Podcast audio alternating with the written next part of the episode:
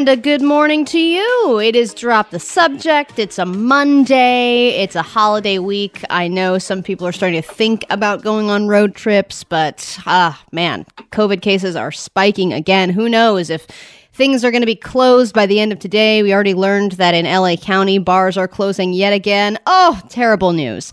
But I am happy to be back. Last week, I was out. I was uh, helping out on one of our sister stations here at Entercom in LA. And I very much thank James and Shar for holding down the fort in my absence. But I'm back and we're giving James a much needed day off, which means that I am joined by an old pal that you may not have heard on the airwaves here in a while. Um, I think since all of this, cor- the Rona began. Uh, since uh, Clayton, Rona. Welcome back to the show. Hi, Allie Johnson. It's so nice to hear your voice. It's not, well, thank you. That's, uh, I, I don't hear those words very often. I'm very thankful that you're speaking them now. And, and we will talk about everything that you've been up to because you've been traveling all around. You've been doing all kinds of things since since I've last seen you. Just in as on a friendship level, we have to catch up. We do. But I was furloughed by the station. Even though I bare I barely cover here, I was I still got a furlough call, so I felt like I was part of, you know, the group. Mm-hmm. Yeah, well, that's nice. That's nice that you felt connected. And uh, well, you know, every company, all these companies are just trying to get by and trying to say, hey, you know, we are doing the best we can here, and um, you know, it's it's kind of nice now that we can feel things are getting a little bit closer back to normal, even though you know you look at the news and you feel like this year is anything but normal. But uh, but la- that's that's huh. the thing is I people want like I want to work. I I want to work, but all of my jobs, all of everything that I do is dried up. So there's nothing to do for me.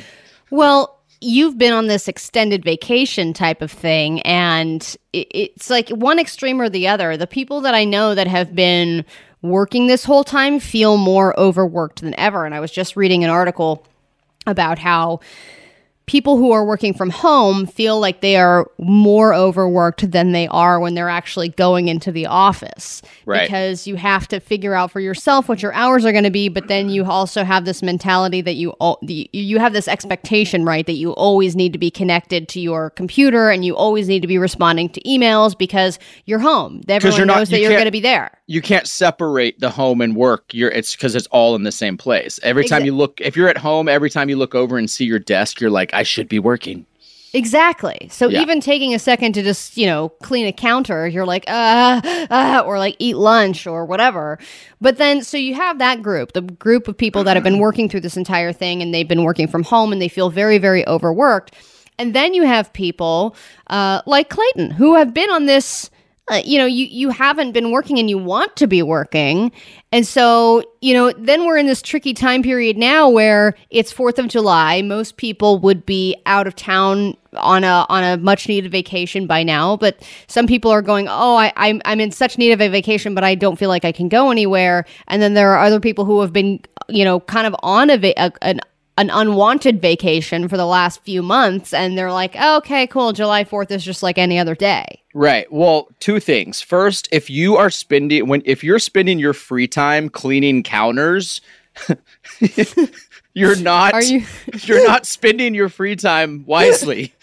Okay. That's that's still working so you first of all you have to you know i don't know read a book watch a tv show stop cleaning counters. Okay that that is something that is therapeutic to me to take okay. a second step away from my computer but i don't want to leave the house to go do something actually relaxing so i just busy myself with house cleaning. No i get it. When i'm not working i like to dig ditches yeah, but, well, you know, everyone has their hobbies. Everyone yeah. picked up their own quarantine hobbies, and di- you know, ditch digging is one that I haven't heard much about, but I do. Uh, well, sure, more power to you, buddy. Let me tell you, it's therapeutic. But no, here's the thing, and this is probably a tough, like, this is not a good take because if you're working all the time during this, you know, right now, then of course you want a vacation. But if you have not worked for three months, it's like it it's not fun anymore. It's not fun to be forced to stay home. It's not fun to be forced to like not make money. Well, and if you were going to, well, you didn't plan it yourself. That's part of the problem. Is Exactly. that you didn't plan a three month vacation that you've been saving up for, that you've already got an agenda figured out. Okay, we're going to travel, even on the cheap, or hey, I'm going to take a long road trip. Anything like that is fun when you've planned it. When you have an unplanned three months off, then you even you've even had time to plan little things for yourself to do but then again there like you said there's nothing to do there's nothing, that nothing. you can really yeah like we tried to, we went camping over the weekend there's still a lot of things that are closed down and so even if you are trying to travel a little bit you're so limited that you don't really feel like you're getting the vacation that you really wanted Right. and just to, I did go into work last week. I went into the building that we haven't gone into in months. Oh. Uh, you know, like I said, I was helping out on one of the sister stations here, K Rock, and so I was going into the office every day, and I hadn't been. I was like, okay, what are what are we, what am I going to be walking into here? What is this going to be like?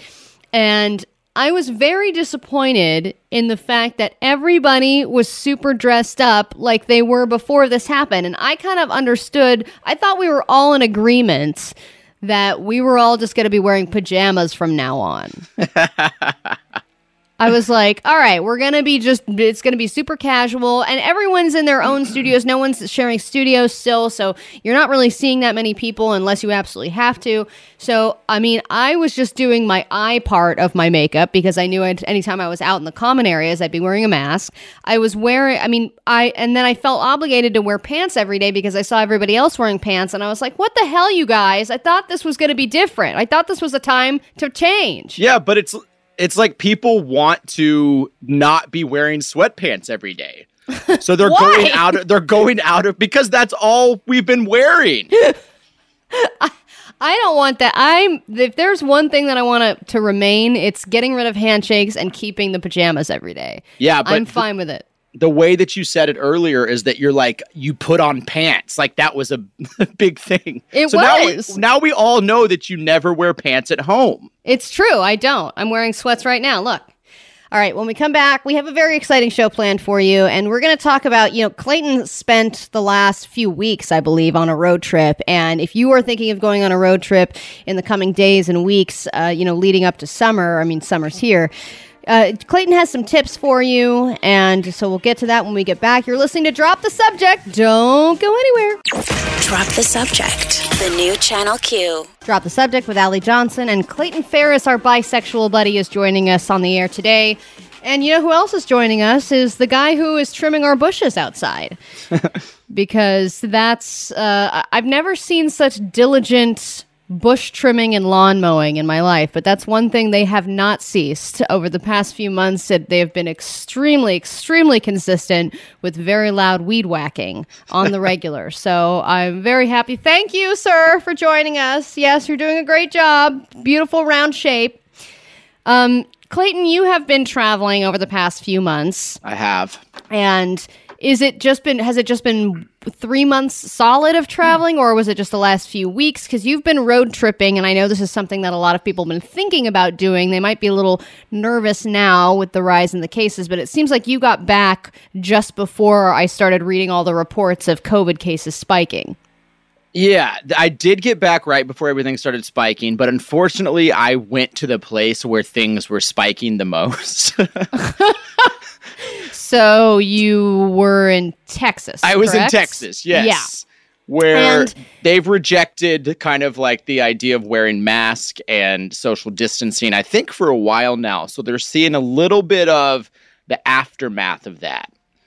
and you're from texas so none of this surprises you i assume Absolutely not. when No, absolutely. I am from Texas, and it's not really surprising, but I was surprised to see my own parents kind of taking it more seriously than I thought they were. But for me, it was just like being cooped up, being someone who's been adhering to all of the social distancing rules and all that. I felt like I really haven't left the house. So the idea of just getting out on the open road and just headed to where to towards anywhere was like so uh, relaxing and sounded so amazing and it actually was Now, but you you are a bit of a I don't know if you're a hypochondriac, but you you're you don't really like germs in general. I mean, when when all this was happening, I was seeing you in the studio still, and you were very diligent about the hand sanitizer and the washing of the hands. So, I, and I know for me, I'm not a germy phobe person, but when I had my first outing, I was nervous because this this whole experience in a way has made turned people into agoraphobes in, in in addition to being germaphobes. So Right. did you feel when you got out on the open road a sense of terror or or where you're like, "Oh god, what have we done? Let's go back to the house." Like Well- did that ever happen for you? No, because I think that that's like one of the the kind of the tips. Like we kind of loaded up on food before we left, so the only stops we were gonna make were like bathroom stops, and we did a lot of um, go like stopping at rest stops. Kind of felt a little bit safer for some reason than stopping at uh, say a gas station or, or a restaurant.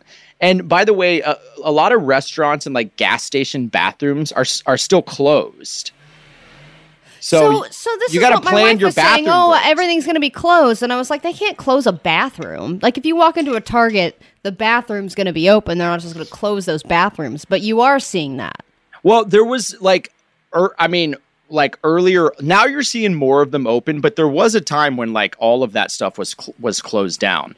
But on the road, like what I did notice, and this might not be the case. There's like no traffic. Like no one's out there traveling. It feels very barren, which is like nice. Yeah, so but uh, so I went camping this past weekend and we left late late on a Friday night. I mean, probably 8 7 or 8 o'clock. And Right. we just you know went camping a couple hours away from here but i was sitting in traffic and i was like man i think a lot of other people are camping this weekend. We went to this lake that we'd never been to before. We set up our little t- tent and we brought our air mattress which ended up only being the only one that had a hole in it which i don't know why we even still had that but it was so it was kind of an uncomfortable trip but we went to the lake that you know we woke up in the morning you know not rested as usual when you're camping and then we went to the lake and there were thousands and thousands of people. Oh God. i mean all the parking lots were full. We were just looking around like my god what is going on? I mean huge fa- like families pouring out of these vans of like 6 10 20 there was there were groups of like 20 30 people all lined up with their tents and barbecue full on barbecues out. I mean everything.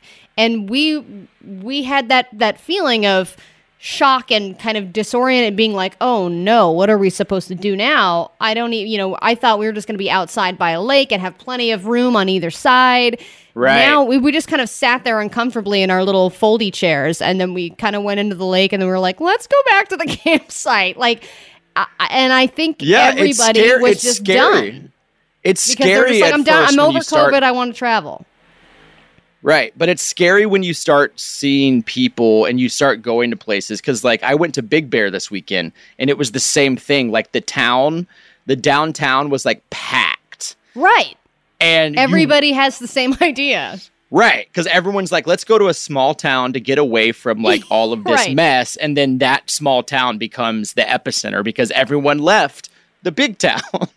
Exactly. And then now you're going to see in a couple weeks cases in Big Bear have spiked, and we were trying to figure out why. And it's because all the grubby Right. LA people decided to get away for the weekend in a small town. exactly.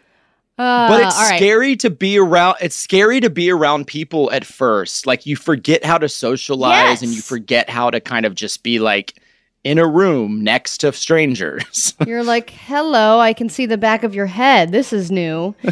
oh, man. Okay, things are changing. Uh, obviously, terminology is changing. People are being canceled. Flags are changing. Mississippi has just passed a, a wonderful vote that has taken way too long to get passed. There are changes coming to their flag. We'll talk about that when we get back. Drop the subject. The new Channel Q. Drop the subject with Allie Johnson. James is off today, but Clayton Ferris is joining me today.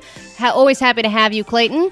always happy to be here And we've talked a lot in the last few weeks about things, terminology that's going away, right? Uh, uh, statues that are going away, people are going away after showing their opinions, and the opinions turn out to be problematic or racist.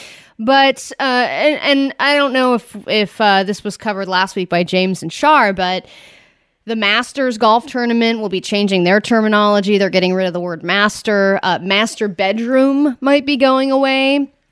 And That's so Now- interesting because that's just one of those things that you say, but you never knew why you were saying it. Like I'm just like, Yeah. that- that's I said that this weekend. I was like, when we got to our uh, our, our cabin, I was like, and this is the master, having no idea where that word like term came from. Right, but then you think about it and you're like, oh yeah, that probably was the Like original terminology was like, and the master is here, and then the slave quarter. You know what I mean? Right.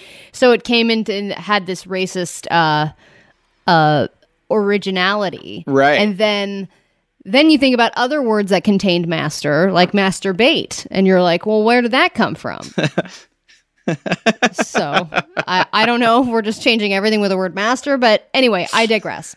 The important thing is that Mississippi has just their state legislate their state legislature has finally passed a bill to remove the Confederate symbol from their state flag. This this flag, if you've not seen it, it's a, a blue stripe. It's, it's a horizontal blue stripe, horizontal white, then horizontal red. And then in the little corner at the top left, there's just a little Confederate symbol. And they're like, this is our flag. And, you know, with all of this stuff, of all of these things that are changing, one thing that pops up for me a lot, and I would imagine for some others, is oh, why is that even still there? Why Right. is, why has this not changed by now?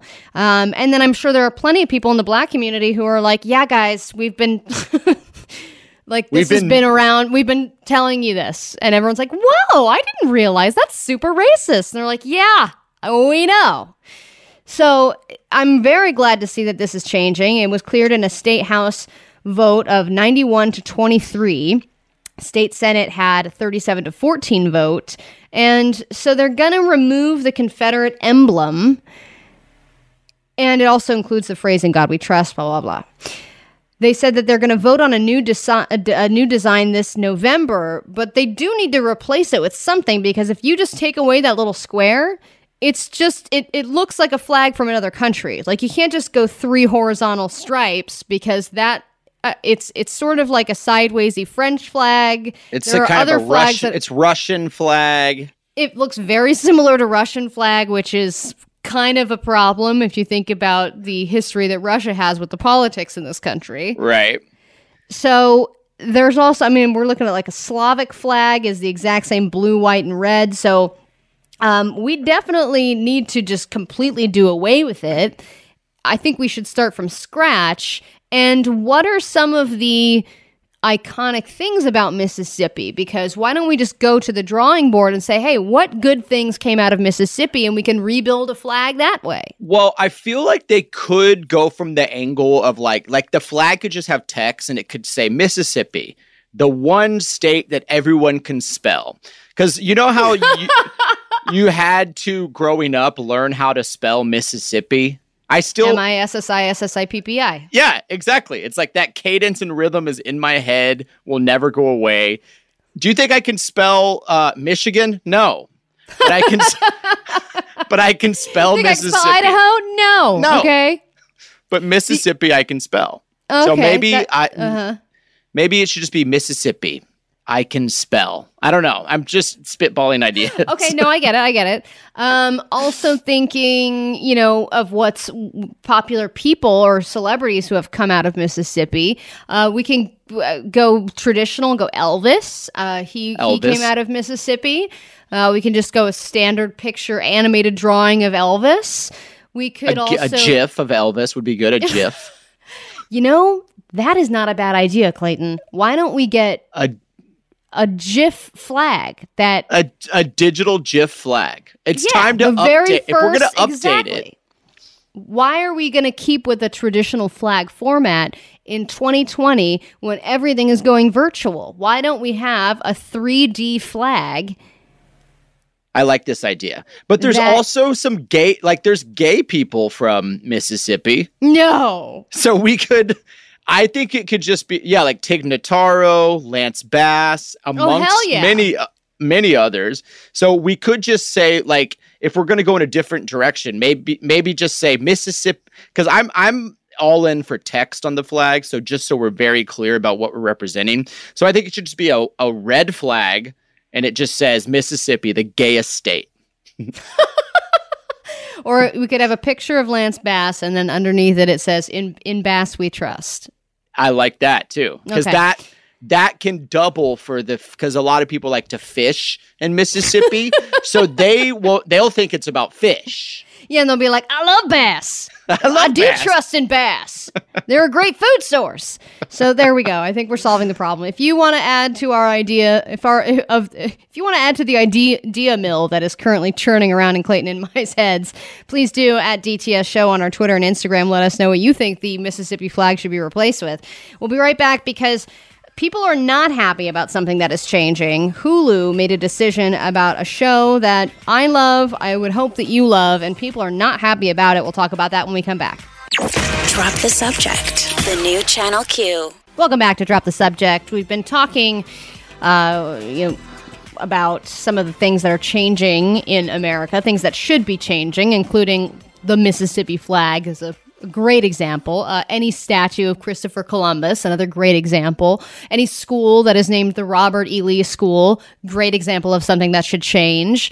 Uh, because you know a lot of the names and a lot of the statues that were created they were created many many years ago. And you think about how we've evolved and how we continue to evolve and how that and how quickly things are changing and they should be changing. You're like great get rid of the name. We don't need the stupid robert e. Lee school. Just get rid of it. Get rid of the statues. I don't care. Get rid of it uh, get rid of the confederate flag. Just go okay nascar good good decision. Just get rid of the damn flag. Let's change. Let's evolve. Let's do better. Right. then Hulu removed an episode of The Golden Girls where Rose and Blanche are wearing mud masks, and people are like, no!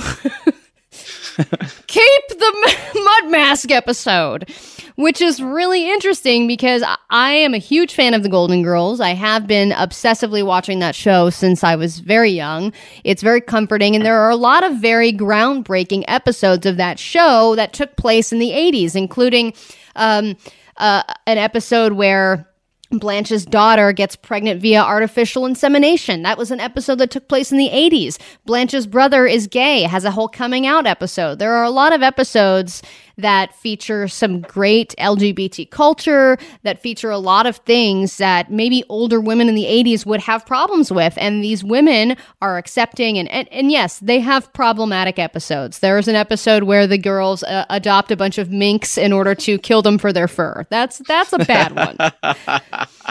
But there, uh, there's an episode in question that Hulu has removed, and it's an episode about. I remember this episode clearly. It's a, where Dorothy's son Michael starts dating an older woman, an older black woman, and it's about Dorothy trying to grapple with the fact that her son is dating a woman that's much older. It's not necessarily about her race; it's about the age difference. Mm-hmm. So the the woman, the older woman, comes over to visit the girls and visit the family, and for all of them to get acquainted. And then Blanche and Rose are in the middle of doing mud masks because they are doing some kind of a beauty uh, program.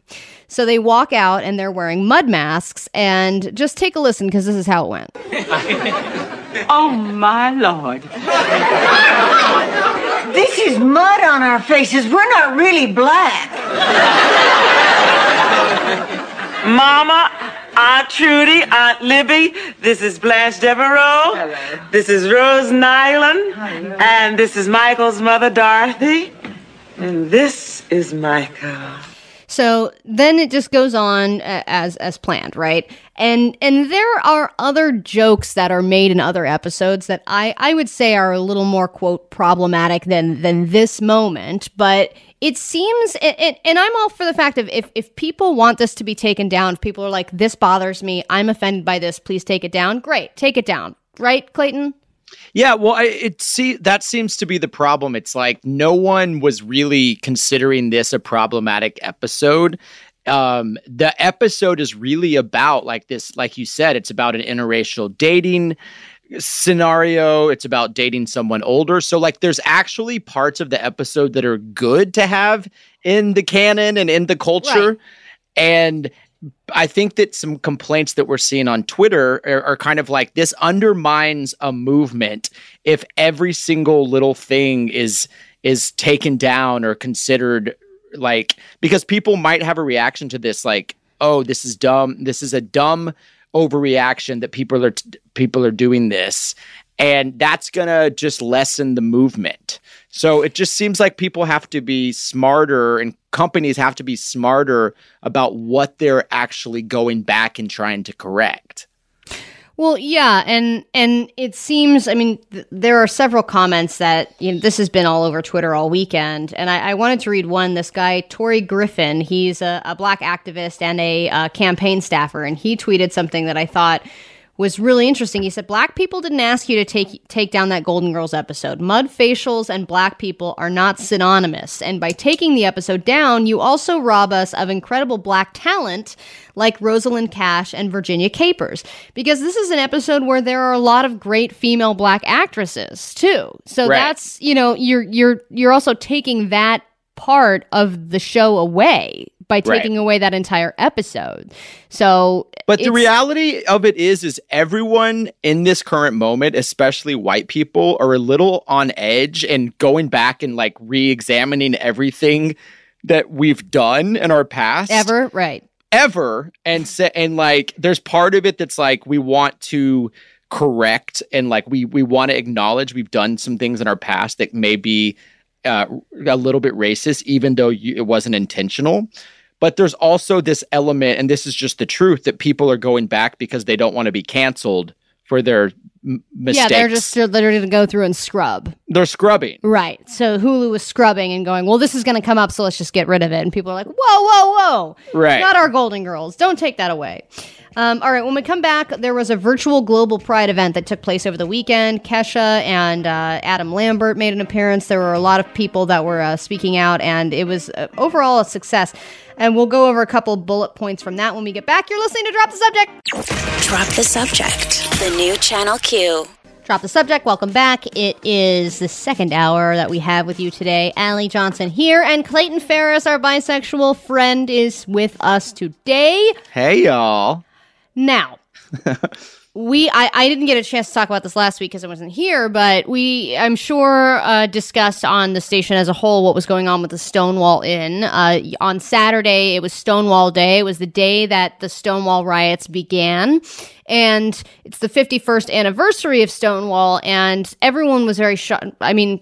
It, it- a lot of businesses are struggling as a result of of COVID right now, and it was a shock to the community to see that Stonewall Inn was at uh, at risk of closing.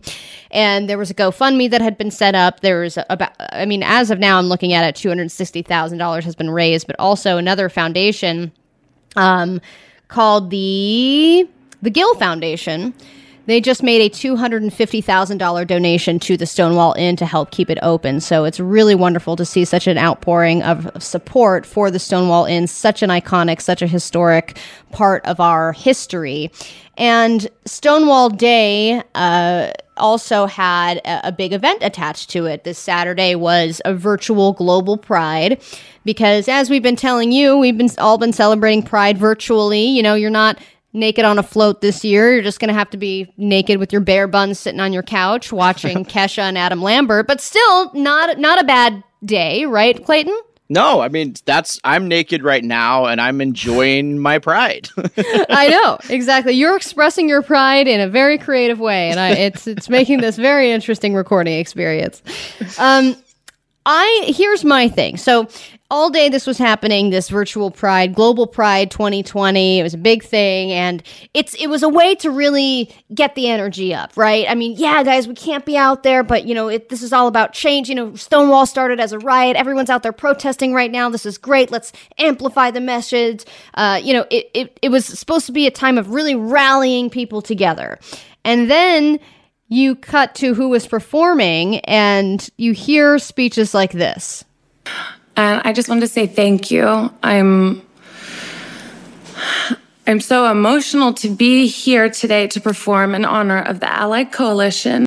So this is Kesha, right and I, I'm thinking of why this event is taking place, how important it is to get everyone excited, right? And then you go to now, now, Kesha. the Ruth Ellis Center and LGBTQ youth on Stonewall Day.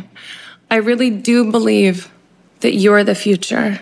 So and if you look at Kesha, I don't know how you're feeling about the makeup situation, Clayton, but it looks like she doesn't know how to put on makeup or it almost looks like she's she's got a lot a lot of makeup on which you can tell especially when it's like a zoom or a camera situation where someone's in their home and it looks very out of place for them to have that much makeup on. It really just kind of glares at you almost immediately. So when Right. i'm looking at what's going on with global pride oh cool this is so great and then i'm looking at kesha and i'm going ah and then I see her eyes with no life in them whatsoever, and she's like, "I'm so excited to be here." And her I'm like, eyes "What?" are way her eyes are weighed down by eyeshadow, so she can't express naturally because the eyeshadow is too heavy. I mean, look, I don't want to make fun of Kesha because she's being an ally and she's here being a great person, but you well, can and te- she's a bi lady apparently. She's by herself, Mm-hmm. but you can tell in these situations with some of these celebrities that have to do their own makeup because they're home by themselves. It's like this gal has not done her own makeup in years. No, no, and you can tell when someone has bad light. Like I'm one of those people who has bad lighting in her bathroom. Right. So I'm putting on makeup in the bathroom, thinking everything's looking great, and then I get into the car and I look like a drag queen, and I'm like, "Damn, what happened?" Right, Uh, and the- I'm not like I that I'm. Drag queen makeup looks better than my makeup. I'm saying that like I look like a bad drag queen. and this Kesha, and you're right, we shouldn't be crapping all over Kesha. She's great. She it's great that she's uh, doing this, and she sang Rainbow.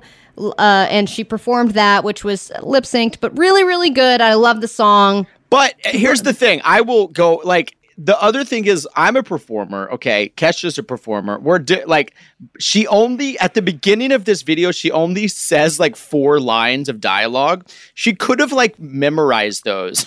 She didn't. she didn't You mean have. this sounds recorded? yeah, You it sounds. inspire me It with sounds your very scripted. Your heart, your voices, and the way you take action. If you're 18, you better be voting in November. We need you. Look, what she's saying is right, but it's coming from a very red point of view. And I can, I one of, I, you know, I actually thought that the global pride already happened when it, when we were watching Stephen Sondheim's birthday celebration. You're like, oh, it's Global Pride. I thought that was global pride, but I It- it is kind of funny that every i mean i know it was on stonewall day so it was important that it happened this weekend but you know we of course on this station we're celebrating pride all month long and all year long. So when pride when june started happening we saw pride pride pride, pride happy pride happy pride. And then over the weekend uh, came all the pride posts. And i was like oh everyone chose the very last three days to really be like pride pride pride pride pride pride pride pride, Pride, pride, right. and, and and i get that there's a correlation with stonewall day but this just seemed like a very low energy take. And then and then we we go to adam lambert's performance. And he's singing the same song that he sang during the covid alone together virtual concert that happened three or four months ago. It's a mad mad mad world. And it's a super depressing song which I I was like, why is he choosing that song when everyone's like trying to rah rah rah, hey, we're doing this together, we're in this together kind of a thing. And so I thought it was an odd song choice back then. And then he did the same song for Global Pride, an equally sad and identical song to the last performance. Maybe he just has like a great recording of it that he likes to. He's like, I'll just do that one again. Uh, Yeah, all right, I'll just kind of throw on the Adam Lambert track But- and we'll just do eh, that again. we even in the midst of all the negativity and all the sad stuff happening we got to find some joy in this so i th- you know like let's it, it's pride So put on the joy what- songs. There's a million of them. We're the gays. we're the gay let's have fun Jeez, um. we'll be right back. Drop the subject. The new Channel Q. All right, you know it's a good day when Donald Trump is getting an arrest warrant from a different country. We'll talk about that a little bit later. Twitter is a buzz right now because Iran has issued an arrest warrant for Donald Trump over the drone strike that killed Soleimani, uh, Soleimani a while ago. It's very interesting to see how that will play out. Um, interesting things on Twitter today, but of course, interesting things going on in the food world. And every Monday we like to talk about them. This is the Monday Munch Report.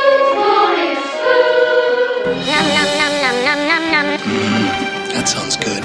I'll have that. Yes, yes, yes, yes. What are you doing? And I know we've all had our own experiences with cooking more now that we're staying home a little bit more. Clayton, you've never been a cooking man, but now you claim you are.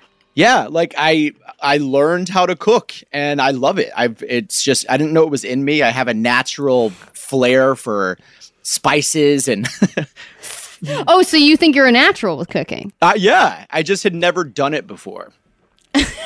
Well, you're you're a guy who every time you were coming in the studio, you always had just things that you had picked up at the store. It was never, oh, this is my homemade quiche Yeah. that I made for the week. There was nothing that you had prepared yourself. It was always just you bringing in. It was like a bag of things that you'd gotten. Yeah, Yeah, like, it was like beef puffs. jerky and pita Yeah. puffs, and then you always had like a full like stew.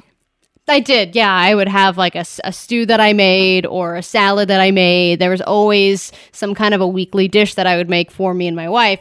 But what we're talking about this week for the Monday Munch Report is there is a, an actual report, and this was done in England, so I don't know how true this is for people in America, but it claims that when it comes to millennials, millennials throw away 633 meals per year because they would rather just throw them away than reheat their leftovers. And my question for you, Clayton, is since you are cooking more, are you eating all of the leftovers? Because leftovers probably not something that you're used to eating. Homemade leftovers. You're probably used to just you know eating uh, leftover poke bowls when you No, pick them up. You I, know, I actually relate to the millennials on this because I'm not someone that enjoys leftovers.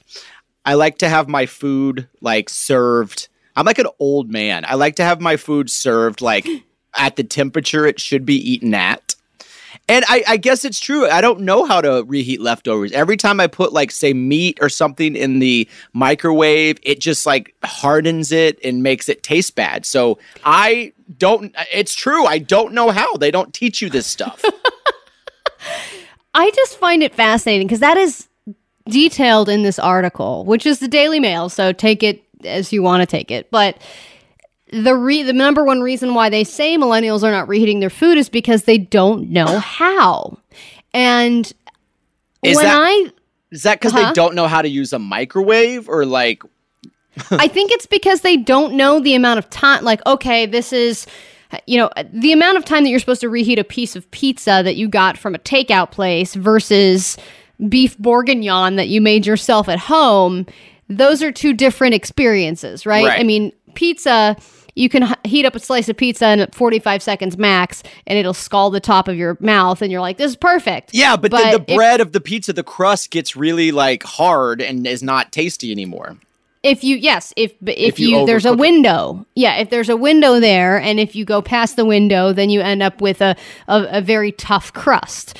But when it comes to reheating usually if you're cooking for yourself if you're doing like the, the classical i'm doing a protein i'm doing a vegetable and i'm doing a starch and then you put them in a tup in a tupperware they're all mashed together and then the next day you go to your fridge and you're like ew what is this? Get it away from me. I don't want this. Who made this? And it's like you you made it. But if you don't know how to reheat it properly, then it probably will go into tra- into the trash. And the list here of the things that are thrown away the most. And again, I say for a third time, this was made in England, so I don't know how many people are throwing It's away like bangers beans. and mash. right? it's like 53 plates of fish and chips. I'm like, I don't know if that's the same here, but 34 plates of bolognese. So if you're making spaghetti bolognese, that would, I would imagine, be the most leftover worthy. That's just too much. You're eating too much bolognese. Oh, because you've already had your carb load? Is that Well, what you mean? No, I just mean if you're eating 36 plates. If, if No, I you're think- if you're throwing away 36 plates, that means you're eating 66. You're pre- you're preparing too much bolognese. It's way too You're- much bolognese. right. Get creative, people. Uh, 25 chicken tikka masalas. I mean that. I, I- guess when you think of what is the worst, like what is the worst food to reheat? I, I mean, it's got to be bread. Anything. It's gotta be bread. Related. Oh, really? I'm saying breakfast. Anything breakfast related, I would never reheat, and I would probably never even save unless it was only bacon. that's true. You don't want to like eggs. You don't want to reheat. That's disgusting. Yeah. Uh, I mean, you know, a a soup is definitely something that can be reheated a thousand times, and it's always fine. You got to forgive me. I'm just stuck on the math on this. Like 600 and like 633 plates. That's so much food. That's like two meals a day that you're throwing away. and that's each millennial. That's each throwing- millennial. That's it. Right. This is I so mean you're throwing away at least what is that like 10, 10 different plates of food every single week? Yeah, and not every meal has leftovers. Right? No. Yes. So- but uh, maybe people are cooking more now and they haven't really figured out portions yet. I mean, there are a million reasons why this could be. Well, we while we were in Big Bear, the lady that hosted us made us steaks, and we transported a steak from Big Bear back to LA, a cooked Oh, steak that Uh, that uh-huh. I will be attempting to reheat for lunch Oh. today. So I will Ah. put this theory to test. I will test this theory because if I can't get it to a proper temperature, I'm throwing the steak away.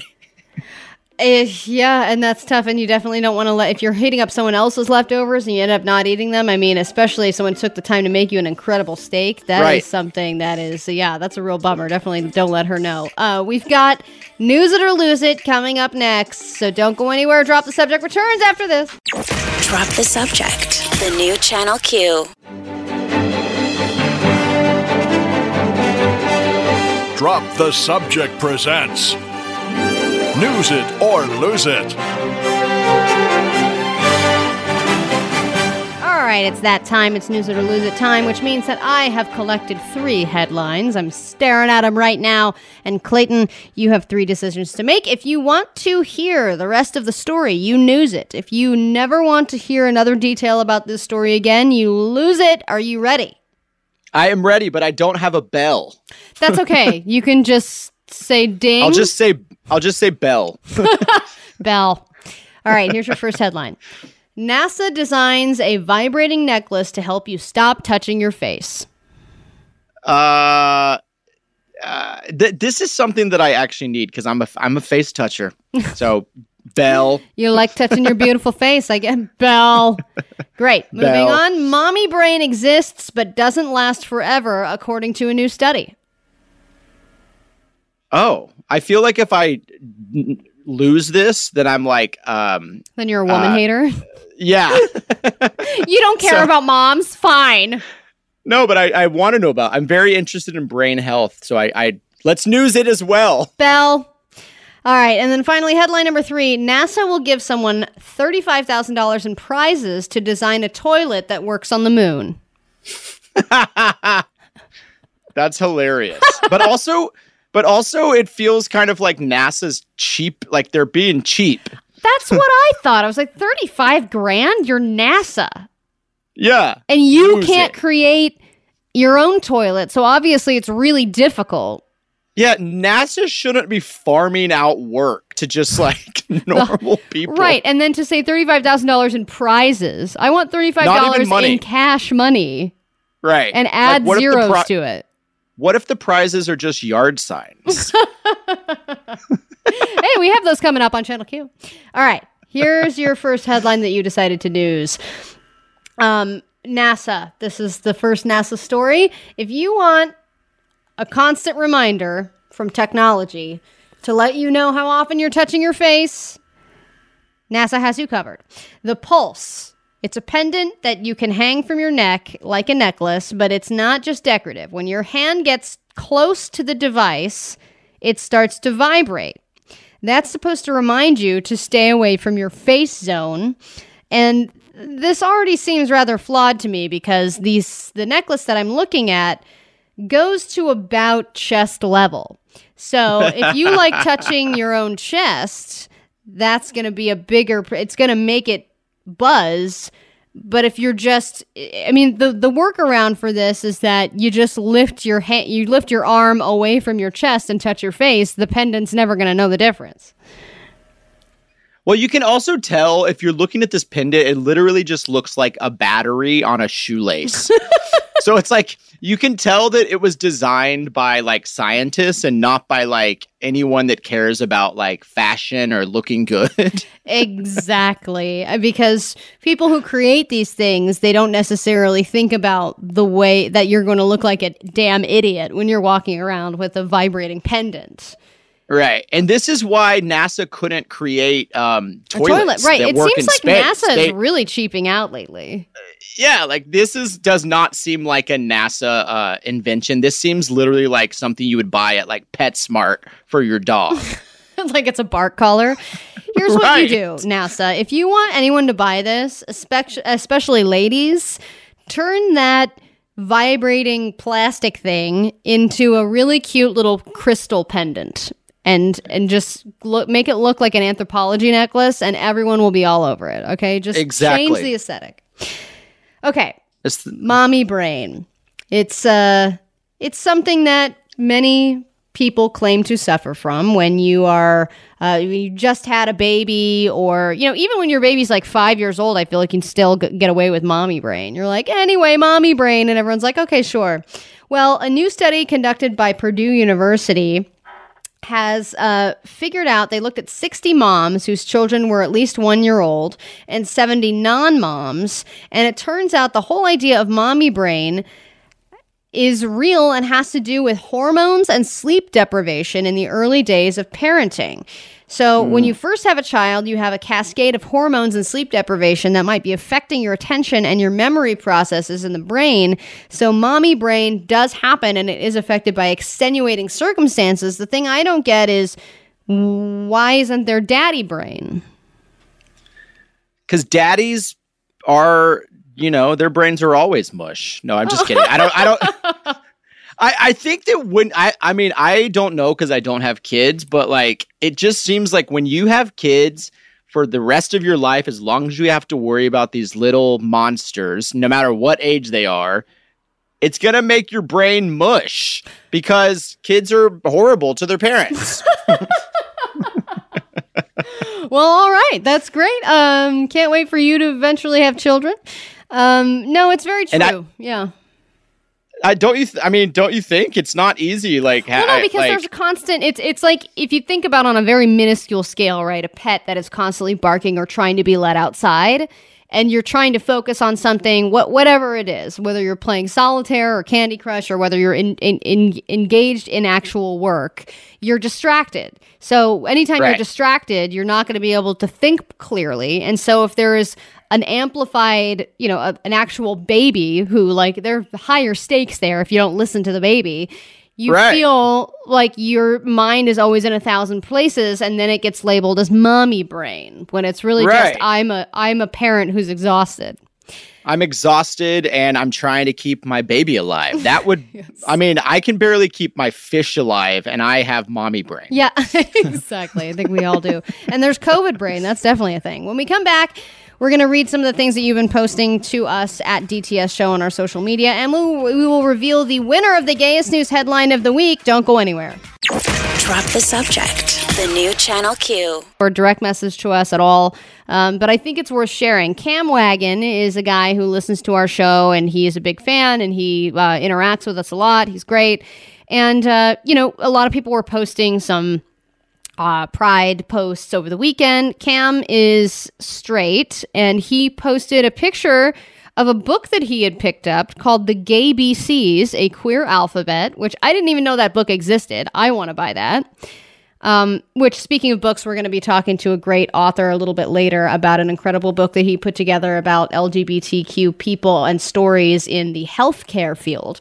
But anyway, I, I digress. Cam said, As an ally for my LGBTQ friends and family, I have a responsibility to learn.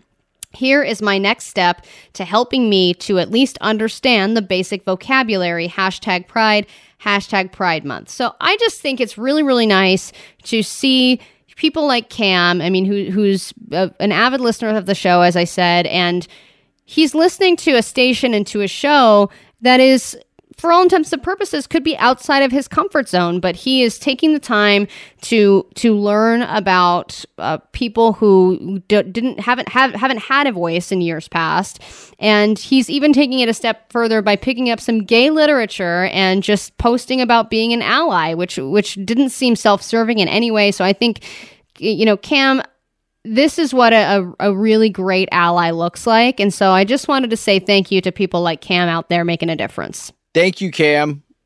We appreciate it. And, you know, it's true. Knowledge is power. The more you learn about things that you're not familiar with, the more you can accept them and be open to them. So, power to the people. Absolutely. All right. Gayest news headlines of the week. We I was not here when the nominees were read out. So I'm excited to learn about what the nominees were. But every week we give you some headlines that made the rounds on social media and on the internet in general. Some of them sound very gay, some of them are actually gay, some of them just sound like they are.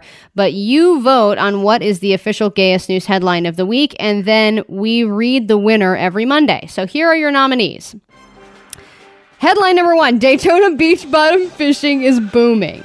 Headline number two Make a circle of love for supper with sausage. Wow, I have so many more questions than answers there. Headline number three NFL star HaHa Clinton Dix encountered real bears. No way! and then finally, headline number four the 2020 Subaru Outback has arrived. Well, I need to get to a Subaru dealership as soon as possible. Uh, I actually am a Subaru owner now myself as a lesbian. I think. Oh I, no! I had, yes, I know. I did it. We had to do it. It it became. We, we we got sucked in. It it just happened. We didn't even realize. We were like behind the wheel of one, and we were like, "This is too good to pass up." What is it? It's in our DNA. But what is it about the Subaru? I so- don't know, Clayton. It's just such a great car. We took it camping. It was wonderful. It, it was it fit all of our fishing equipment. I mean, I don't know what it is. We're just drawn to it like a moth to the flame. It's the And hatchback. It's the hatchback. I can't get away from it. and the winner is just that. The 2020 Subaru Outback has arrived with 74% of the vote, a clear sweep from the 2020 Subaru. Very, very good. Congratulations. When we come back, oh, what do we have on deck? All kinds of exciting stuff. A brand new uh, hour of radio. Ah, who is your animated doppelganger? Of course, you like to say who your real life doppelganger is or a celebrity who looks like you, but what animated character looks like you? We'll talk about that. We found our own when we get back. Drop the subject. The new Channel Q. Drop the subject. Allie Johnson, Clayton Ferris is hanging with me today. And wouldn't you like to celebrate Pride? It's still a couple of days left. You've got a couple more, and you could celebrate Pride curbside in style with us here at Channel Q with Curbside Pride. Here's how it works it's super easy. Just go to our website, wearechannelq.com. Very easy. And then you upload a picture or a video of you celebrating your pride or expressing your pride. Okay. Maybe you celebrated this weekend somehow with some friends, maybe social distancing. Take a picture of that or make a little video and upload it to wearechannelq.com and you can get all kinds of stuff. You can get a Channel Q face mask, Channel Q t shirts, a Channel Q lawn sign, huh? Everyone loves lawn signs these days. You can also get some cool games to play with your new social distance quarantine friends or your Zoom friends. And you can also have a chance to be on the air with us and talk about Pride and what it means to you. It's all very exciting. So go to wearechannelq.com and celebrate Pride curbside using the hashtag curbside pride. Is that correct? Channel Q curbside pride. Yes. So thank you for celebrating with us. We love you and we appreciate every single one of you listening and checking us out. Now, I'm I'm looking at the ones online. There's some really fun ones up. are there? Yeah. There's yeah, there's Bubba in Palm Springs. He has, Bubba. he has his June Pride. He has a bag of Skittles. Um, there's Carl Folsom in California. There's uh, Asia Sullivan in Los Angeles, who looks like she wor- is a healthcare worker. So people are doing Oh, this, That's and I great. yeah, Well, rainbow Skittle, tasting the rainbow is, is pretty much as gay as it gets. And I think that Skittles and uh, Pride should be working more closely together. So that, that's great to hear from you guys and keep them coming. Haley from Seattle has on a very gay mask. So Great. she's proud. Great. I mean, really, it, it When you is a gay mask just considered one of those ballroom masks? yes. Yeah. Okay. That's what I thought. Now Just a we've- rainbow mask. We've put it off long enough. We must talk about the President of the United States. I was in such a good mood, but we have to keep you updated on what is going on because the President has been not arrested, but he has been issued an arrest warrant in a different country. And we will take this opportunity to share a fresh new intro for Trump Around. Why do you be near to Donald Trump? Why do you be near Donald Trump? He's a bad person. He's a bad person. He's kind of a little bit stupid. He takes up the world. He takes not track. He steals money. He should go to jail. Ah, wonderful. This is Trump Around. And if this six year old girl or seven year old girl gets it, then uh, I think hopefully you will too. Now, the President of the United States, he.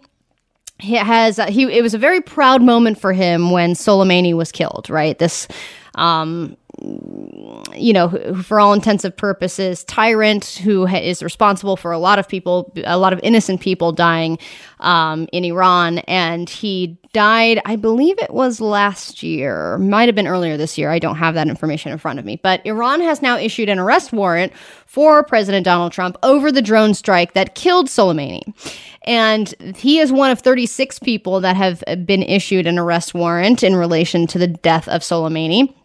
And this would potentially, I guess, as, soon as Donald Trump leaves the presidency when his term ends, think you know, we're thinking about him not being reelected right in November. If he is no longer the president, that's when he would be prosecuted. So I guess they are upholding the fact that, according to the federal law here, you cannot be arrested and charged while you are a sitting president.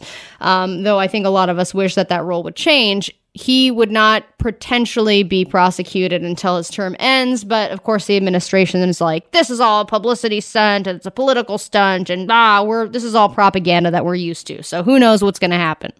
Who knows? I mean, I mean, I'm sorry, I'm like distracted because I am.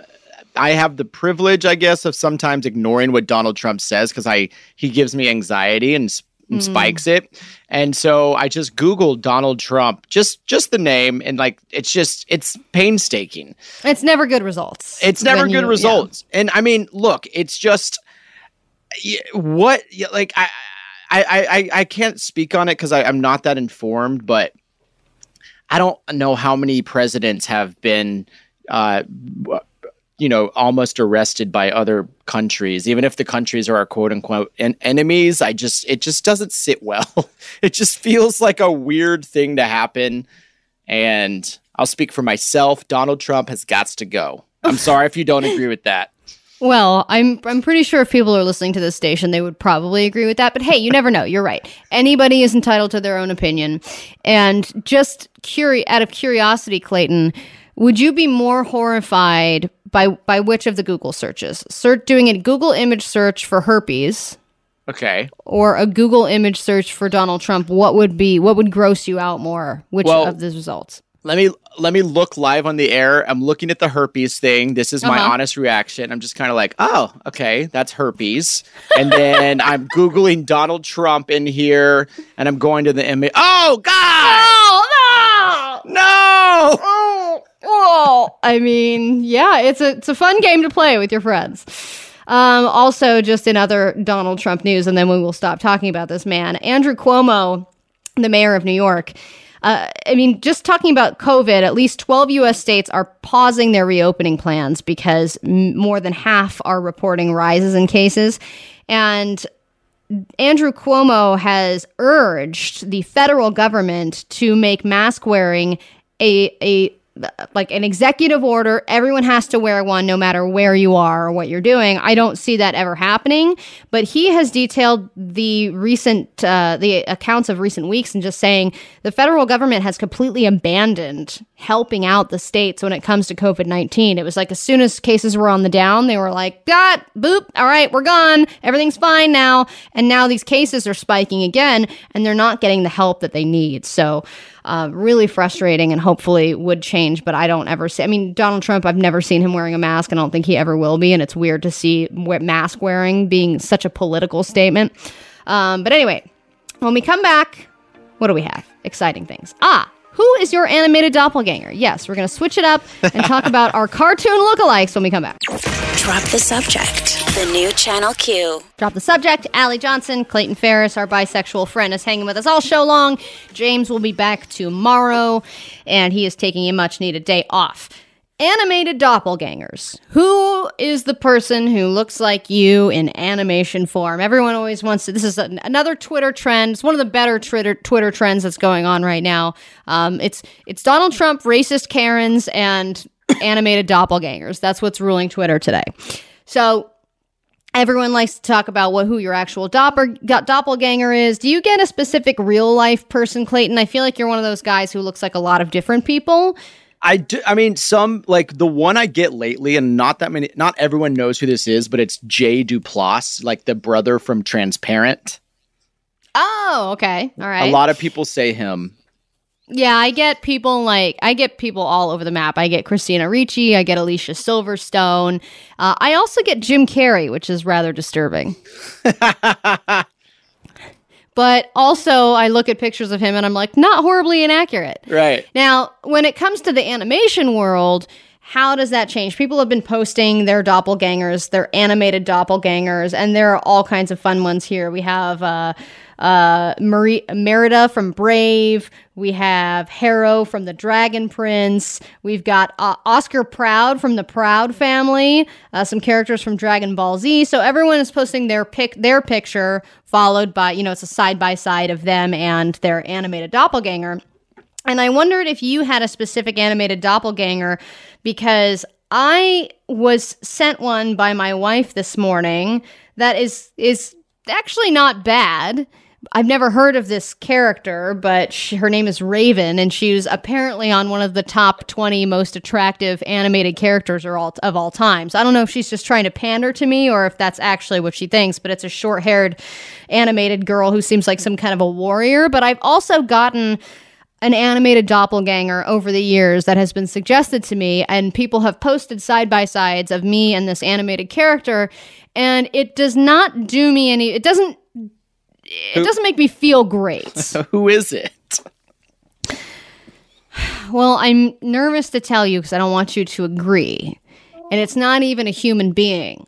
Okay. Um, he, yes, he used to be a human being and now lives as a friendly ghost.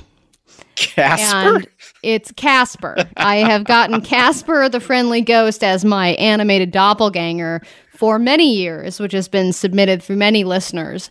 And I- hesitate to ask you because I don't want to know if I want to know the answer, but do you agree that ca- that I look like Casper, the friendly ghost, the most transparent, ghoulish, baldish, biggest four-headed animated character of all time Well, with no feet? I mean, I just want to point out that it's Casper the friendly ghost. So Uh-huh. that's Not Casper the shrill the lesbian. shrill lesbian ghost or the awful ghost. So, um, you know, I'm looking up Casper right now, and you're not gonna like this. I see it. So what do you what is it the forehead? It's gotta be. It's gotta be It's the- gotta be the skin and the forehead. It's the five head. Yeah. Why? Yeah. if I've got my hair up, forget about it. It's like you can't even tell the difference.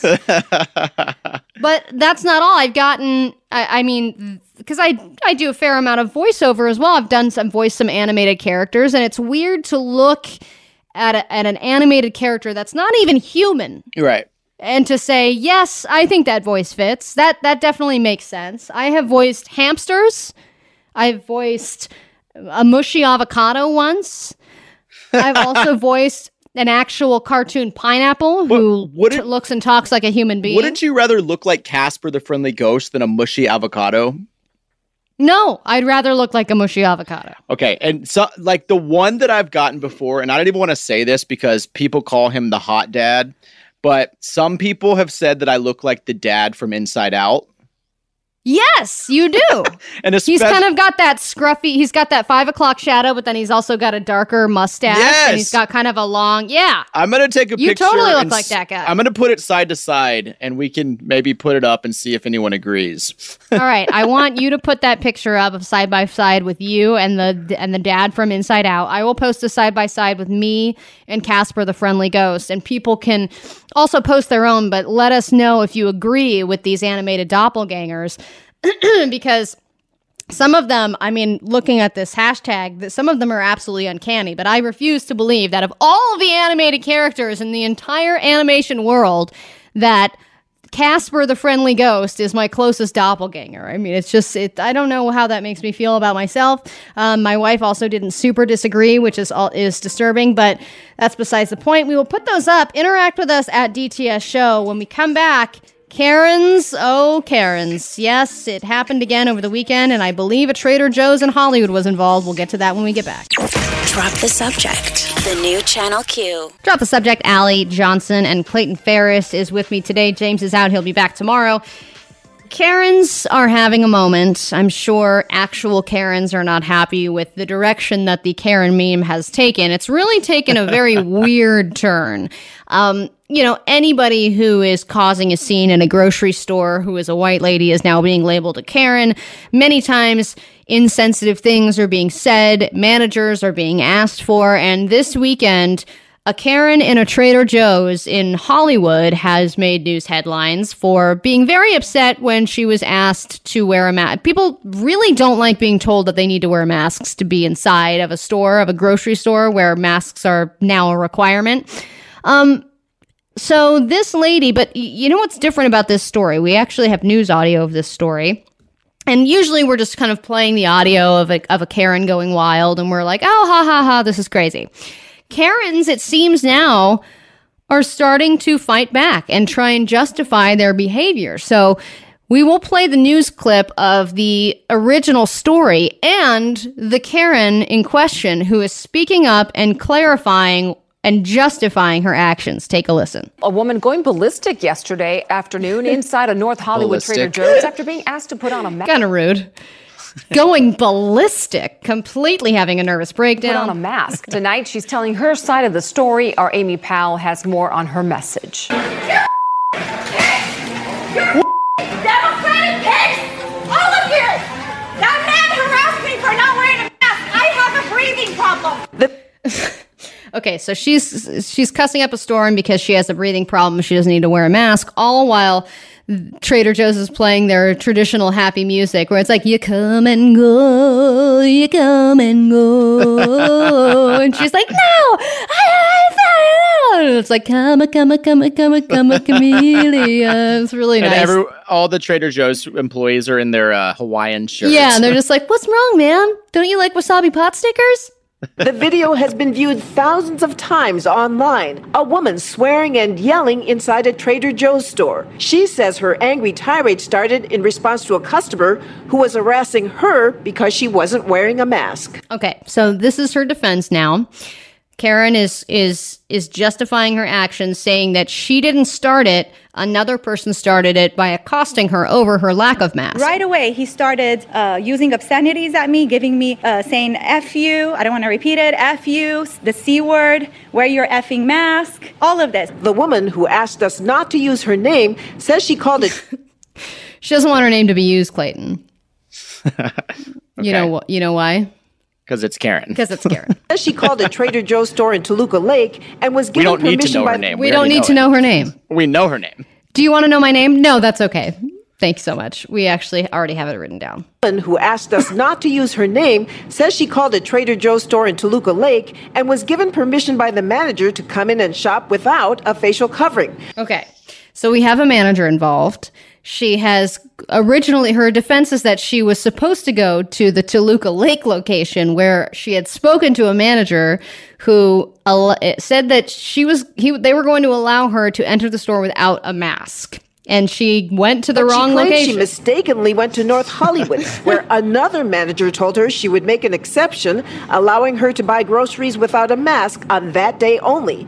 The confrontation happened when she started shopping. Then I did what any normal human being, a woman, would do. And don't don't do the woman thing, Karen. Okay. Don't throw us all all of us down. You don't don't pull us all down with you. I would do any what any woman would do. If she was being harassed by a man, not knowing if he's a crazy man, I start yelling in self defense. I don't know if yelling is the first thing you're supposed to do. No, it's not. Just wear a mask. Just wear a damn mask. I start yelling in self defense. So anyone harassing me to wear a mask, you guys are violating federal law. Do you get that? Get that on camera. The woman says she does not regret what she said during the encounter. Okay, so she does not regret. This is her speaking up for herself and saying, Nope, I would have done it all exactly the same. This man was harassing me and calling me a C word, and I was defending myself the only way a woman knows how, which is to cuss at them. You know, I, the, I have a Karen, an aunt Karen, and I don't. I haven't talked to her about how this is affecting her. I would love to talk to her about how this is affecting her. But you also saw a Karen. You you had a Karen inter- I interaction. I saw a Karen in the wild this weekend in Big Bear. We were walking down the street, and a there was a Karen. Yeah, I could, and it was weird because now from literally like 200 feet back, I was like, "Oh, this is a Karen situation happening. I can see it." And what I could- happened? I could tell by the body language. There was a dumpster on the side of the road, and um, someone had put a bag of poop in it, like from their dog. Okay.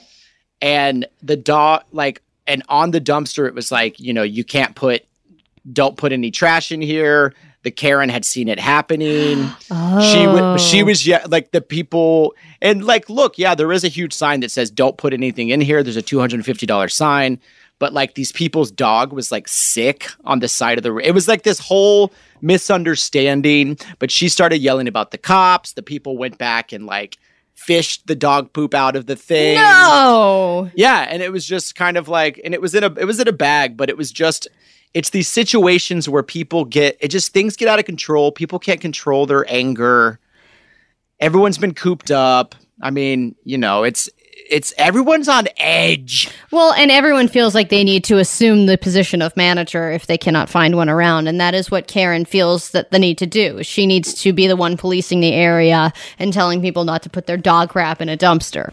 right Um, when we come back, we are going to tell you how you can celebrate Pride with us, and also, I think Channel Q might have a new sponsor. We'll talk about that when we get back.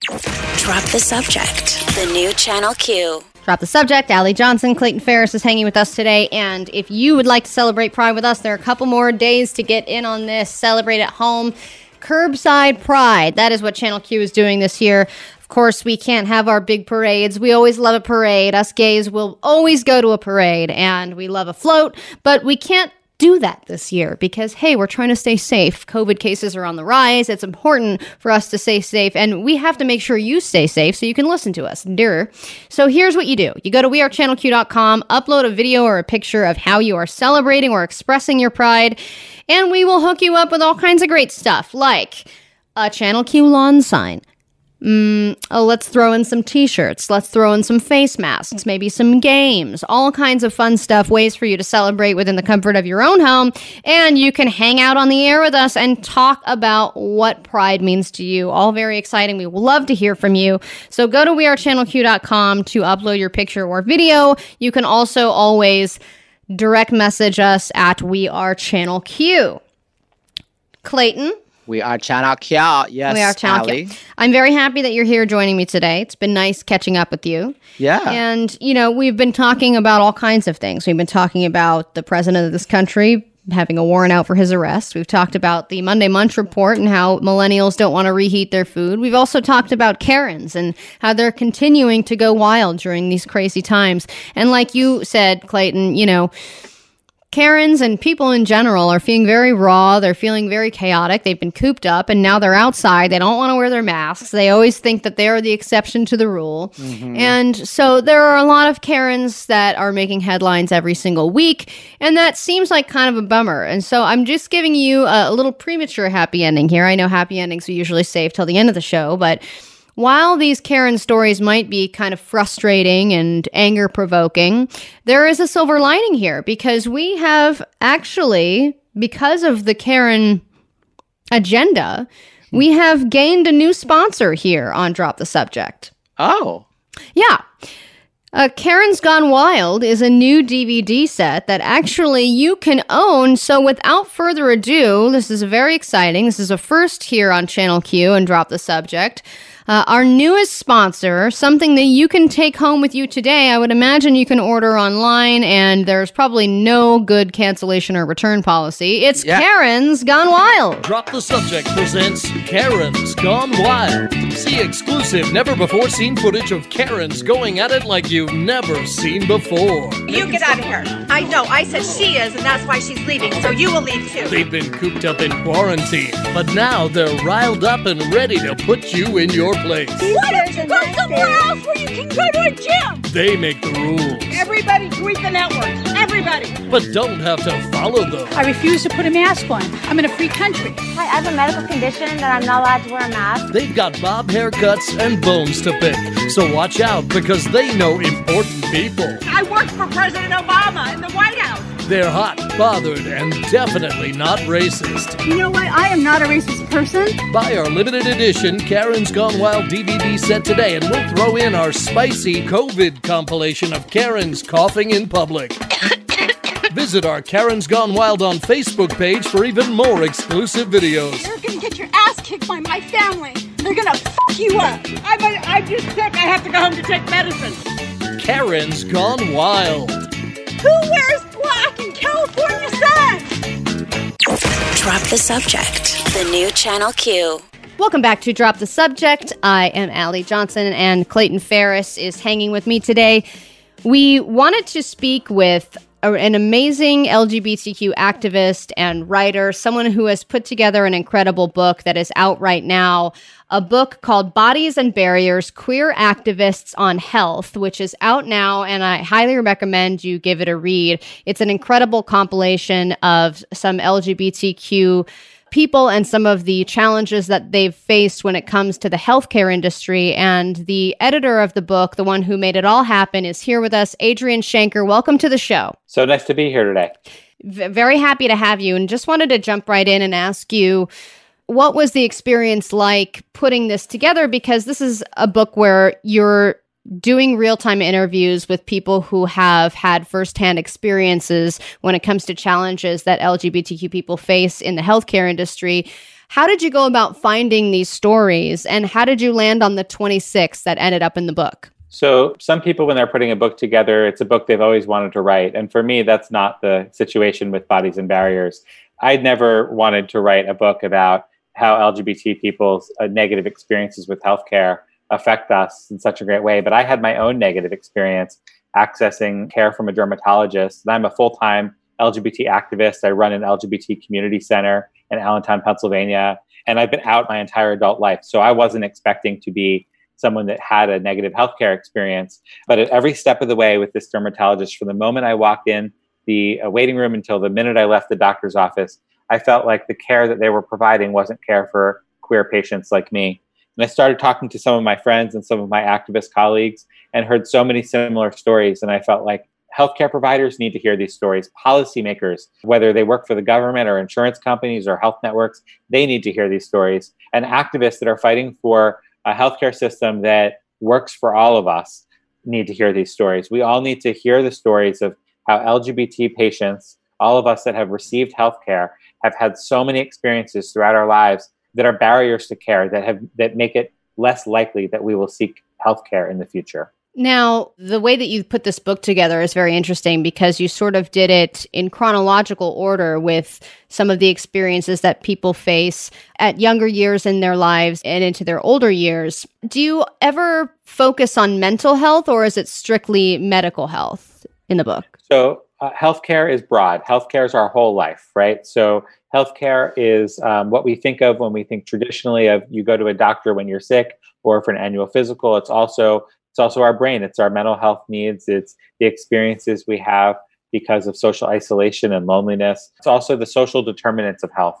Things like housing as an issue related to healthcare, or technology as an issue related to healthcare. So, in this book, for example, Imani Woody, a, an amazing activist in Washington, D.C., writes about housing and human rights for LGBT older adults. And she talks about how for LGBT older adults, their access to affordable and safe housing is a huge predictor of their health as they age. Also, Jack Harrison Quintana writes about technology as a health issue that today, uh, in an era of smartphones, we can't limit conversations about sexual health to pregnancy and disease prevention. We have to think about geolocating devices and we have to think about what consent looks like electronically. And we have to have technology conversations as we're talking about our health as well. But to be sure, it also includes things like mental health, social isolation, as an example, the, the mental health impacts of not being able to receive gender affirming care. Preston Heldibridle is an activist from rural York County, Pennsylvania, and uh, he's a, a transmasculine youth who talks about uh, the effect of not being able to access a safe binder, you know, to bind breasts and to present in a masculine way, and what you know what the mental health impacts of not being able to access a binder are.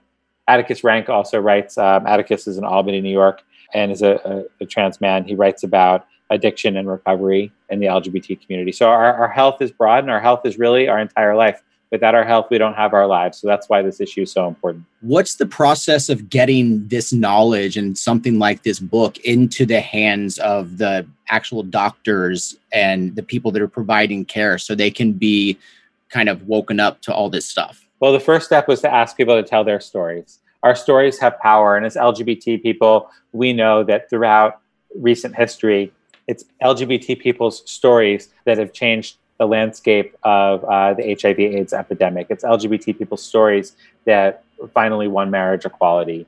And it's LGBT people's stories that will help us to achieve health equity as well. So it's asking people to share their stories. And in this book, 26 queer activists come together and share their stories about the healthcare that we've experienced and how that can be improved. And now we're taking this book and you know we're encouraging people to get a copy for their doctor. You know we're also doing book talks uh, in front of audiences that we hope will reach healthcare professionals, not only doctors but healthcare professionals of all types, whether it's a nurse or a social worker or a surgeon. Um, all healthcare professionals provide care to LGBT people. Well, I mean, this would make a great waiting room book because all those magazines, let's just be honest, are from like 2013. You got to get some new stuff in there. This would be perfect. Now, we we got some good news and some bad news out of the Supreme Court recently. Obviously, there were some big wins that that happened in the LGBTQ community, which is fantastic when it comes to people being protected in the workplace, but not such good news in the healthcare industry. And how has that changed the release of this book and how you talk about it?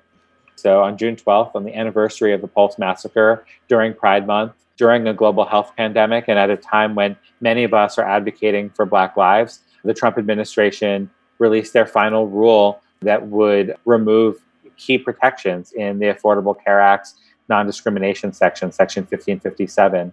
The effect of that is especially challenging for transgender people, for LGBT people of color, and it's really important that we fight back against it the stories of LGBT people are essential, and the stories within our community where we share our experiences, the stories in this book, are what will convince health insurance companies to maintain non discrimination protections, regardless of, of what happens with this rule. Uh, this, these are also stories that will convince policymakers to do the right thing as well. And so it's critically important that we continue to share our stories and read the stories of LGBT people who've experienced healthcare challenges as an activist, sometimes, you know, uh, I think, well, I've heard these stories before. Do I need to read it? But yes, we do. We need to remind ourselves that our rights are not only something we can win in the state legislatures and in Congress, our rights are also something we have to fight for in hospital rooms and doctor offices as well. And it's not only our, our legal rights, it's also our lived experiences that we all deserve access to high quality care throughout our lives. The book is called Bodies and Barriers Queer Activists on Health. The editor is Adrian Shanker, who we've had the pleasure of talking to. And you can follow what Adrian is doing at adrianshanker.com. Adrian, it's incredible what you're doing. We're really glad that you are allowing these stories to be read and given to the people who need them. We will definitely pick up a copy and we encourage all of our listeners to do so as well. Adrian, thanks so much for joining us. Such a pleasure to be with you. Drop the subject. The new Channel Q. Rolling with the homies. Rolling with the homies. Hey, it's Drop the Subject with Allie Johnson, and Clayton Ferris is here with me today. James is out. He's taking a much needed day off. He'll be back tomorrow. And big thanks as well to Adrian Shanker, who uh, he's an incredible author and an activist, uh, somebody who we definitely need around and we definitely need his voice. So it was great to talk to him. His book is Bodies and Barriers Queer Activists on Health. It's all about LGBT people and how they interact in the healthcare industry. There's so many issues to uh, to go over there, and I'm glad that he um, has put together this book. And so, if you have a chance to download it or to check it out, please do. And he brought up the point about br- about taking it to your doctor's office. I love that idea of like yeah. bringing. Can you imagine? It's just a but it's a good idea. Like you go see your doctor and you're like, also I brought you this. That's well, I mean, it's like the reverse of a dentist giving you a toothbrush.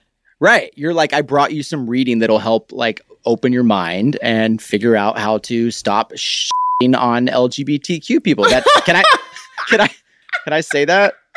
No, Okay, great. but I'm glad you did. Jesse, handle it. Okay, there is a new scam going around, and according to Lance Bass, who is uh, he was a a model citizen. I mean, make it, it it's one of our potential people to replace the Mississippi flag in Bass We Trust. We talked about that earlier. right. But Lance Bass has given a heads up to some people who might be falling for a scam having to do with masks. And it reads as follows Heads up, fellow businesses. This is not a thing. It's what happens when arts and crafts Karens have too much time on their hands. We will throw it in the trash and send them on their way. And he is holding up a picture of a laminated face mask exemption card reading that I am exempt from any ordinance requiring face mask usage in public. Now, we've already talked about a Karen's Gone Wild in a Trader Joe's where she was very upset that she was asked or confronted about not wearing a mask. Now, if she had just had this fake face mask exe- exempt card, maybe the Karen's Gone Wild would not have occurred, but people are falling for this left and right. It is a laminated card that falsely claims the holder is not obligated to follow any mask wearing mandates because wearing a mask poses some kind of a physical and or mental risk. But this is not real, and I would also say anyone who falls for it probably uh, and I'm not usually one to say people are deserving of getting scammed, but if you're trying to find some kind of a side workaround, you know, black market f- face mask exempt card, that's kind of on you for falling for it. Right. I mean, but it looks official. well, anyone looks fictional if you na- if you laminate it. That's all true. you need is a laminator. Right, but we don't even laminate our social security cards, and people think those are official. I mean, yes, if you are uh whether you're Karen or not, whether if you're anybody who has access to A Adobe Photoshop or B a laminator. And if you have both, oh man, let the scamming begin. You can lit and then screenshot, having a, the ability to screenshot any label you know, say it's a government label. You can. I'm looking at this face mask card, Right. and you can get a, an emblem that ha- that looks official. This has some kind of an eagle on it, Right. and and it has some kind of fake agency where you can get this uh, quote unquote card. I'm sure people paying a- are paying a lot of money for this, but you can take any stupid label and change the lettering on it, and people are like, "Well, that looks pretty good." I mean, I've I've gotten snail mail scams that looked very very real when it was like, you know what, this is the tax board. We and, and if it has IRS written on it, I'm immediately like, oh God, what have I done? Right. But well, I if always you get, make it, I always Uh-huh. get had by those like things you get that are like pay to the order of, and it looks like a check, and then you open it, and it's like twenty five thousand dollars, but it's just like Uh, it's not a check. But I always deposit them. The, Yeah, you deposit them? I deposit them, and then I get flagged at the bank, and then I have to move to the desert and run on a, a cash only, you know, way of life. But here's the thing: that I have no idea what I'm talking about. But Wait, F- this happens regularly. Re- yeah, every other week. No, but the freedom to breathe agency, like that's who they're saying this agency is. It's the FTBA, the Freedom to Breathe Agency. Oh, Lord. And you know what really bothers me is this whole thing of uh, I believe there was a councilman in Arizona who was speaking out about, you know, I don't, you know, we we need to be able to wear not wear a mask and blah blah blah. And he's literally saying, I can't breathe. And I'm like, Are you kidding me? Do you hear yourself right now? This Right. whole like we need to be able to breathe and it's it, for the most part, I mean, everything that I've seen, I don't want to generalize too much, but every post that I've seen about this is from white people. White people saying, I can't breathe, I can't breathe. And I'm like, I can you, I, don't understand in what world you live in, even if you are living in a bubble still, that you cannot recognize the correlation of saying that exact sentence, I can't breathe, when when when people are saying I can't breathe because I my my I've got a mask over my face and it and I have to and I sneeze and I can smell my own breath versus a person and a, a whole group of people that have been that literally cannot breathe physically to the point where they are dying Right. is is unbelievable and so disgusting and makes me vomit inside my mouth. I Yeah. mean, I can't, ugh. It's like it's definition de- definition of privilege. And also Mm-hmm. if you go, I mean, I just, you know, I like to research these things. If you go to the like the website that's on the card, it's literally just like a Wix account that hasn't been paid. Oh no, it's a free Wix account. It's a free Wix account. They didn't even spring for the ten dollars a month. Oh lord. All right, we're gonna take a break. When we come back, news it or lose it. Drop the subject. The new Channel Q. Drop the Subject presents News It or Lose It. Okay, let's move it right along here and drop the subject. It is time for news it or lose it. Clayton edition. Clayton, you have three stories in front of you. I have three decisions to make. I will, if I'd like to news something, make this noise. Are you ready? What was that you chipping your tooth on a glass? yes, uh, I really hope I only news one story because I don't want to keep chipping my teeth. Okay. Yes, I am ready. Here are your three stories. Number one Kylie Jenner fans in an uproar when she claims to have invented a ramen recipe. Oh my god. I've never wanted to lose something so quickly and so far in my life.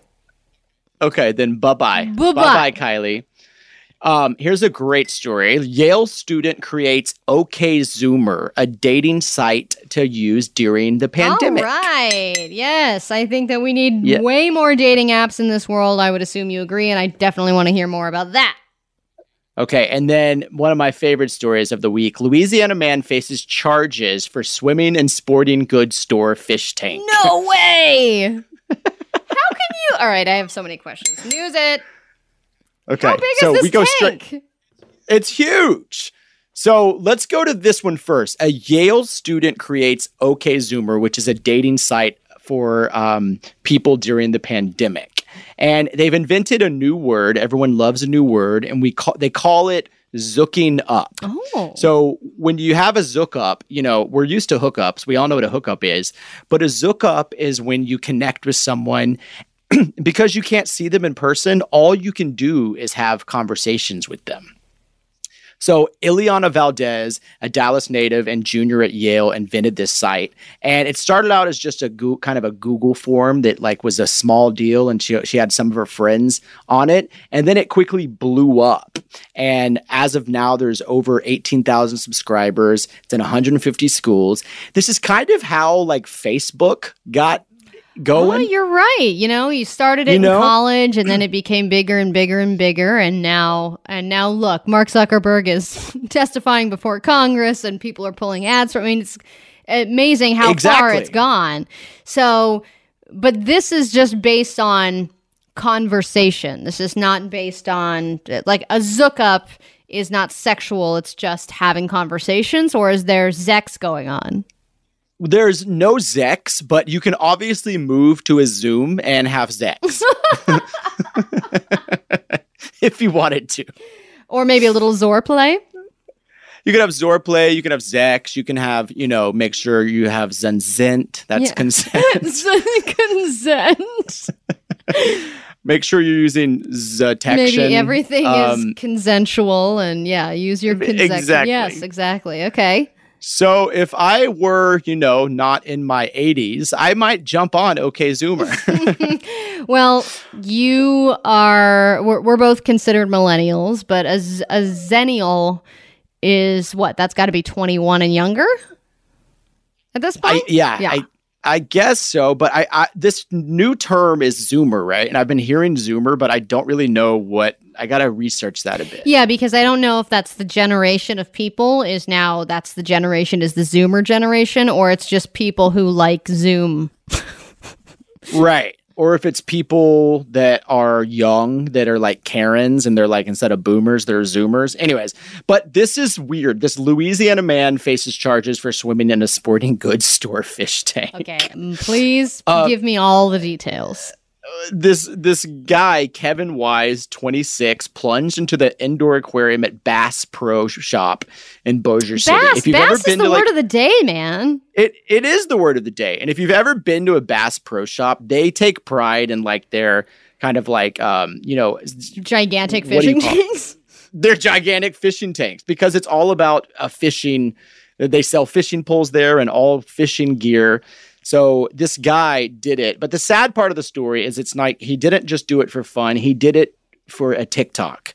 He was celebrating getting 2,000 likes. So he jumped into a uh, fish tank and he's facing charges.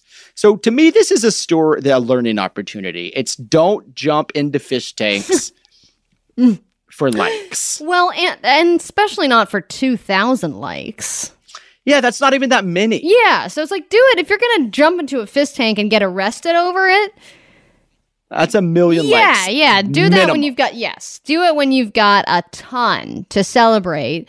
And you can spend a night in jail knowing that you did it for that many likes. I mean, I- you're right. I don't think anyone should do things just for likes, but if you're going to do it for the likes, do it more for just a 2K. TikTok TikTok is so confusing to me, to be honest. It's like I I was, you know, I grew up on the Vine app. I used to have a lot of following there, and that really wasn't that long ago. But now when I go to TikTok and I look at what people are posting and what people are finding funny, I'm literally like, "Oh my god. I am old." Old. I Yeah. guess that's what it makes me. because I look like. at it and I look at the da- like it's basically just dances or people who are doing practical jokes that are fake and badly acted. And so Right. in, Yeah. in your Vine days, like you're an actor. You you know how to act, but even if you did like the printer Vine, that's a hugely famous Vine. And you also like yes, that was planned, but also you knew how to play it properly so that Right. it was the it was it was it was just the right vibe. And people who are doing right this vibe. now, it just seems so, like pe people need to get TikTok acting lessons. They do exactly. You need to take. You need to go through at least two years of acting conservatory before you should be a- allowed to make videos for social media. apps. I got my undergrad in TikTok acting. It's a TikTok uh, Strasberg method. All right, happy endings when we come back. TikTok Tic tac ting.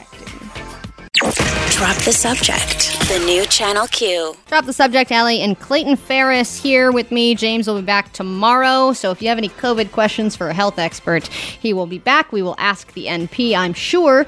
But Clayton, it's been great having you on. Thanks for jumping on the mic with us today.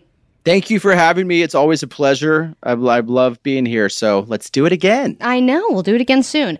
And uh, just if you want to celebrate Pride, there's a couple days left, and here's how you can do it with us digitally, virtually, curbside to be exact. Channel Q is doing curbside Pride this year, and here's how it works. You just go to wearechannelq.com and upload a picture or a video of however you're celebrating your Pride. You don't have to just go on the website. You can also tweet them at us, or you can direct message them to us on Instagram at We Are Channel Q. And in in in uh in response to doing that, you can receive the following a Channel Q mask, Channel Q t shirts, uh, Channel Q lawn signs, all very exciting. Games, an opportunity to hang on the air with us and tell us what pride means to you. Maybe tell us your most embarrassing pride stories or a great pride hookup you have. Any of it. Nothing's off the table. Go to wearechannelq.com to upload or again, do it on social media at wearechannelq and celebrate curbside pride with us. Now, unfortunately, we must go, but before we do, we will give you our happy endings. Yes, we've talked about good things and bad things today. We've talked about Karens going wild. We've talked about Mississippi changing their flag. We've talked about the canceled Golden Girls episode, Global Pride, the Monday Munch Report. We have a Gayest News headline winner. It was the Subaru, the 2020 Subaru, won the Gayest News headline of the week. But it all boils down to this. Out of all the things we've talked about, how do we leave our lovely listeners with something positive to take into the rest of our day or their day? Clayton, do you have a happy ending to bring to the table? I do. This is a very happy ending for me. Um, as you know, some of you listeners know, I have jumped around the spectrum from bisexual to pansexual, but I am today changing my moniker yet again. We're adding Z to the letters, and I. Are you identif- bisexual? I'm a bisexual. Yeah! Bisexual. and that is someone who's willing to, you know, hook up with a guy, gal, anything in between over Zoom. I'm I- okay with cybersex. I love. I love that your happy ending was you being okay with cyber sex. That's fantastic. Amazing. Amazing. Well, I don't know if I can get even happier than that, but I will try. Here's my happy ending. You know, millennials are being blamed for a lot of things, including wasting food. We talked in the Monday Munch report about how millennials are throwing away up to 633 m- meals per day, or not per day, per year. Per That's day. so many per day. Um, but here's the bright side. You know, I also read a lot of stories about how rats are starving now and they are eating each other alive and turning cannibalistic because they're so hungry. And I'd like to I'd like to think that millennials, even though rats seem to be starving and uh, and overall doing worse when it comes to COVID-19, millennials are still doing their small part to keep the rat population thriving by throwing out all that tikka masala. Yeah. And look, rats aren't choosy. Rats love tikka masala. They love uh, bangers and mash. They'll take a bangers and mash. mm-hmm. They'll take a pizza rat. Yeah, I mean anything really they will take. So uh, I know that food waste is bad, but if they are going to waste food, at least someone's going to eat it, and the threat and the it will keep the rats from Yes, eating each other That is alive. a positive. So there that is that is a positive, a slight positive. So thank you for tuning in. And if you missed anything, we had a, a great interview today with uh, Adrian Shanker, and uh, we talked about all kinds of other stuff. So. Um, and and we have a brand new commercial, a sponsor, Karen's Gone Wild, all kinds of fun stuff today. Uh, hanging with Clayton Ferris. You can follow Clayton at Clayton Ferris on Instagram or Twitter. You can follow me at Your Ally Johnson and download the podcast. Drop the subject wherever you find your podcast. If you missed any of the show today, you can get all caught up, and we will see you mañana. Bye bye. Bye. Sexual. On the, ne- on the next, drop the subject. On the next show, Allie and James are finally reunited. Ooh, when did we get this new studio audience? And we'll rank the most annoying sounds our neighbors are making. I have a feeling constantly backing up truck will be a finalist. Ooh. And I'll be trying out a bunch of my old jokes from failed open mics. Hey, you haven't even heard them yet. Ow! Why are you throwing whole avocados? Ow, this hurts so much. Drop the subject. 10 a.m. to 2 p.m. Pacific, 1 to 4 Eastern on Channel Q.